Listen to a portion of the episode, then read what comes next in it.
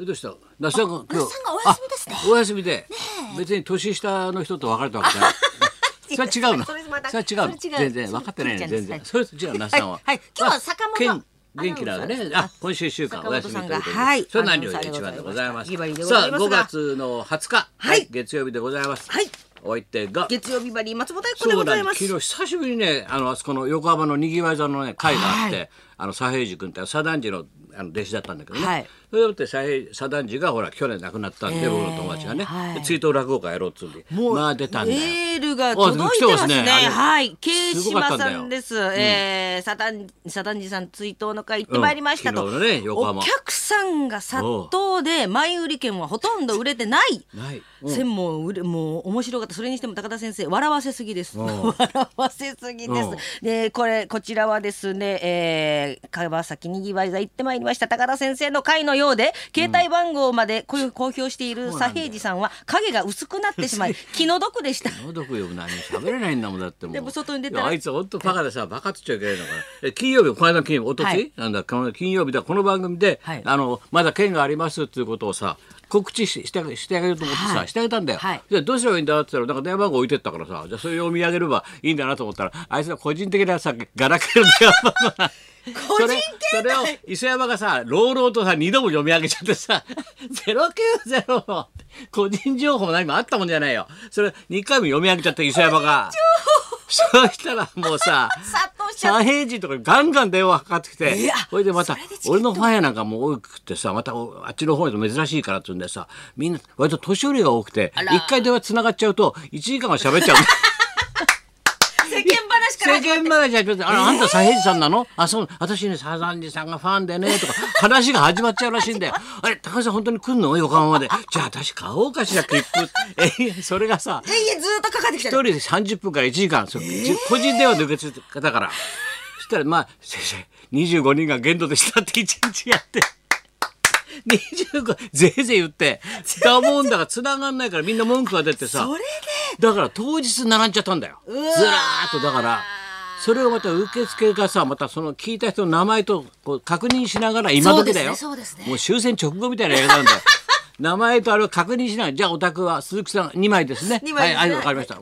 やってるから。うわ時間そうが大変なんだよ。それずらーっと並んじゃって。でも外に出たら気持ちよく晴れていてさ南次さんが喜んでくれているかそうのだ喜んだとよ。うでしたよ思いますよあんだはいけね受けりゃ。うん。えー、インコアイスさんトークコーナー完全に高田文夫先生の独演会文夫の部屋になっていました。いやいや文雄の部屋すごかったよ。米粒社協さんと盛り上がった舞台、恐るべし先生伸びしろありすぎ。舞台やったんだけど面白かったねやっぱり 勘がいいねやっぱりね。パッとなんか言うと分かるんだろうなそれささっとボケてくるからね。だから今度これやってもらおうよ。来てもらおうよ。ね米粒さんそうなんだよ。それでだからさ。もう遠いなかなか始まんないんだよ、もう時間通り。でちょっと前座にさ「ちょっと何やってもう始めようよそろそろ」はいすいません15分押しです」って。今時ないだろロックロックのコンサートでも何でも15分押し。なんですか受付と手続きがなんだ だから当日ずらーっと並んじゃったわけだよもう野毛の公園の方まで行っちゃったわけでもうわけわかんないでんだよ。名前確認と。そうそうやってるから。で私は統一で来たもんですけどいや登録はしてませんみたいな。まだまださゆりさんと1時間喋ってませんけどみたいな。そんな人ばっかり並んでんだうよわすごいかもうわけわかんないんだよ。押し押しででもよかったんじゃないかな。だからにぎわい座ねあのうちの番組としては本当にあのビバリーで。小倉落としの時に、はい。玉置さんがねぜひ巨匠あのビバリーでも寄せやってくださいよなんて言うからさ、もうできたばっかしい時で、あれ何年前からあれ？誰も覚えてないね。20年ちょい前だなそうだよ20年以上にぎわい座、それ玉置さんがさ館長だったろ、はい。あそこね予選のさ。それでうちだ翔太とかさ竹丸とかみんな連れてって、あとレギュラーの女の子たちみんな。で山本君 アナウンサーがいてさ「じゃあ私あれ先生マジックやってもいいですか?」っつうんだよ「マジック？だちゃんと練習してから行けよ。ちゃんとみんな落語とかちゃんとやるからさ。でこけら落としだから」っつってあ「大丈夫です大丈夫です。うちで練習してきました」なんて。得意なんでですチャねラチャラララなんつってさ、こっちのコップからこっちのコップ移しますなんつうんだよ。で、な赤い水なんだよ。はい。チャラララララっつったら、バイチャってこぼしちゃってさ。タマさん怒ったね。あなたね、あなた、あなたど、あなたいい加減にしてくれよ。こけら落としそれからもうあれ多分色がちょっと染み込んじゃって拭いてもう間に合わないから。それからまたまあ食事さん来てくれて削ってもらってね、別日にさもうさすがの玉置さんも有志だね。俺を怒ったの。ひどいの連れてきちゃいけませんよあなた。ダメですよせっかくのこけら落としなんだ汚しちゃって。はいすいませんあいつこぼしちゃった水をさ色付きの水。もう超いろんなこと思い出したよ。久しぶりだった。だからあそこは玉置さんがずっとはい。館長やってらして、でその後歌丸さんがね長いことずっと横浜に縁のある人ばっかりしたからね。で館長でやってたんですよね。で今回はあの左團次さんと去年去年亡くなった僕の友達で、あの追悼でやろうっつうんで。で喋ってくださいって言うからさその左平術弟子とささんはい。喋らなきゃなと思ってちょっと思い出してたんだよ。あ前の日ねななんか面白いエピソードねと思ったらさ やっぱ面白いな。でそれまあ昨日やったんだけどさ 受けたんだけどさ本当いい加減だよ左團次後半はあんな感じでさお前も知ってるだろ、はい。実になひどいねなんて「えー、あんちゃんわーい」なんてここで言っちゃ笑ってるっていうだろ？若い時は結構機敏だったんであれ。空手やったり野球やったりしてさ、それでさおかしいのはさ前座っつってさ、はい。要するに寄席の中働くわけだよ。もう師匠が来たら着物を畳んだりお茶入れたり、えーそれで講座出てってほらね座布団ひっくり返したりってなめくりめくったりってあんだろ？それでさ栄翔師匠って俺有名なな、はい。昭和の名人だよ。で今の円楽笑点出てる円楽さんお師匠さんの円楽さんだろ、ダハハって司会やった、はい。はい。それの師匠。名人円生で円生が出てて佐田屋が前座だったんだよ。でわーっと働いてたんだよな。それでわーってあいつまたああいう調子だからさわーなんてもう気もそぞろだからさわーっつって出てってさお茶入れて。それで舞台で講座ひっくり返して降りてきて「あ師匠どうぞ」なんつってさ「あどうご苦労さん」なんつって師匠が上がってって。で実にどうもなんて話し出したらさ、だんだんざわざわざわざわざわざわって客席がざわざわざわざわしておかしいなと思いながら練習しても一席やったわけで落語ずーっとでみんな目線がさめくりに行ってるんで全員の客席がふっ嫌とで話が落ちるってさ演奏者がパッと顔上げてめくり見たらさ「さえずり芝居」って書いてあった。前の前のさえずり芝居のめくるの忘れてたんだよ。武将だから忘れてたでめくんの。だから前に出たわけでさえずり芝居がね お姉さん方のね鹿島さんみたいなもんだよ。さえずり芝居で一席やっちゃったんだよ。演奏師匠さえずり芝居って書いてあったんだよね。ねそういうのひどいだろ？そういうのみんな思い出して今日喋ったんだよ。面白いねそういうの。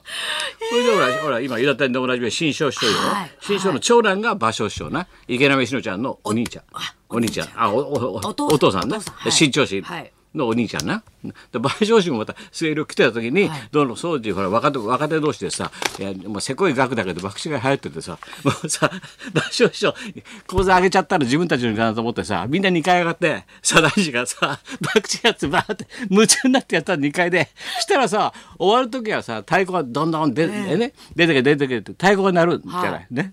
演者が降りてそれで太鼓鳴ってお客どんちょ閉めて客返すだろ、はい。で自分たちの仕事なんだけどさ自分たちが博打やったら「あら?」って聞いたらドロドンドンドンドンドンドンドンって太鼓の音が聞こえてきたんだよ。あれ？もう終わったのかなと思ってドンドンドンドンって降りてったらあの芭蕉師匠がさ太鼓を叩きながら右足をこうぐーっと伸ばしてさどんちょうの紐あ親指で足の指でずーっと引っ張ってどんちょう下げながら太鼓叩く。叩きながらどんちょぐーって一人でやったんで。でさあ大臣にどう思ったらその時言ったら、うん、やっぱり何やってもうまいんだなと思った。器用だい。や名人は何やってもうまいって。いいや何やってもうまいんだなと思ったんでやっぱり芭蕉氏は違うなって。太鼓叩きながらどんちょう下ろした。ら足がつっちゃうようなこれ。紐引っ張って。めちゃくちゃなんだよ。それを思い出したからさ喋ってやったの。こういうさ男子師匠のちょっと用事が「さだに来い」っつって。パーティー行ったらさ、男子師匠の家の家の向かいがさ女子寮があんだよ。女子寮が。それでが全然的女子寮あそしたら師匠っちなぜかさ覗きの相談双眼鏡があんだよ。超環境があるからさ女子寮サタヤが若い時さずーっと覗いてたんでしたらお風呂体きしちゃったんで火事火事になりそうだったんだ、怒られた怒られたそういう話を思い出してさ喋っておかしかったねやっぱり。そう。やっぱ面白いなと思って面さ白いですね。もう先生とはもう仲良しです仲良かった。マムシロ兄弟って言われてたからね。酔っ払うとねさすがのわちょうどだから翔太とか白鳥とかがさみんな若手の頃。若手で、はいところで怖いんだよね。やっぱ俺とサダヤンが飲んでるともうあマムシの兄弟が来たって言うんだ俺とサダヤンがつるんでるとさ夜中に酔っ払ってると。みんなさ竹丸とかさ成長とか逃げるんだよ。あマムシの兄弟来た。なんだよマムシの兄弟ってお前。するよっつって。二人でだって。それでほら白鳥のところは壁画描いたんだから。壁に。ケケチャップとマヨネーズで酔っ払って。壁画描いて壁画描いてやるよお前にチリして。マムシの兄弟が来た世界遺産になるぞとか言って書いて書いたんで酔っ払って。怒られた怒られた。それじゃあ行きましょう。はい。永田町から有楽町まで駆け抜ける人妻？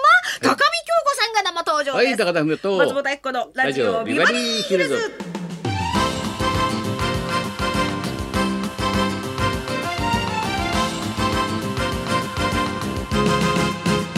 さあまた高見京子ちゃんがまた面白いんだよ 面白いですね情報何でも握ってるから。情報通。何しろ裏でデーブ・スペクターとつながってるから。もうスパイ同士でデーブとつながってるからね。もうすごい地下のケーブルでつながってるからね、だから仲良し情報情報いっぱい持ってますから。はい。はい、えー、高見京子さんこの後12時からのはい、そんなこんなで今日も1時まで生放送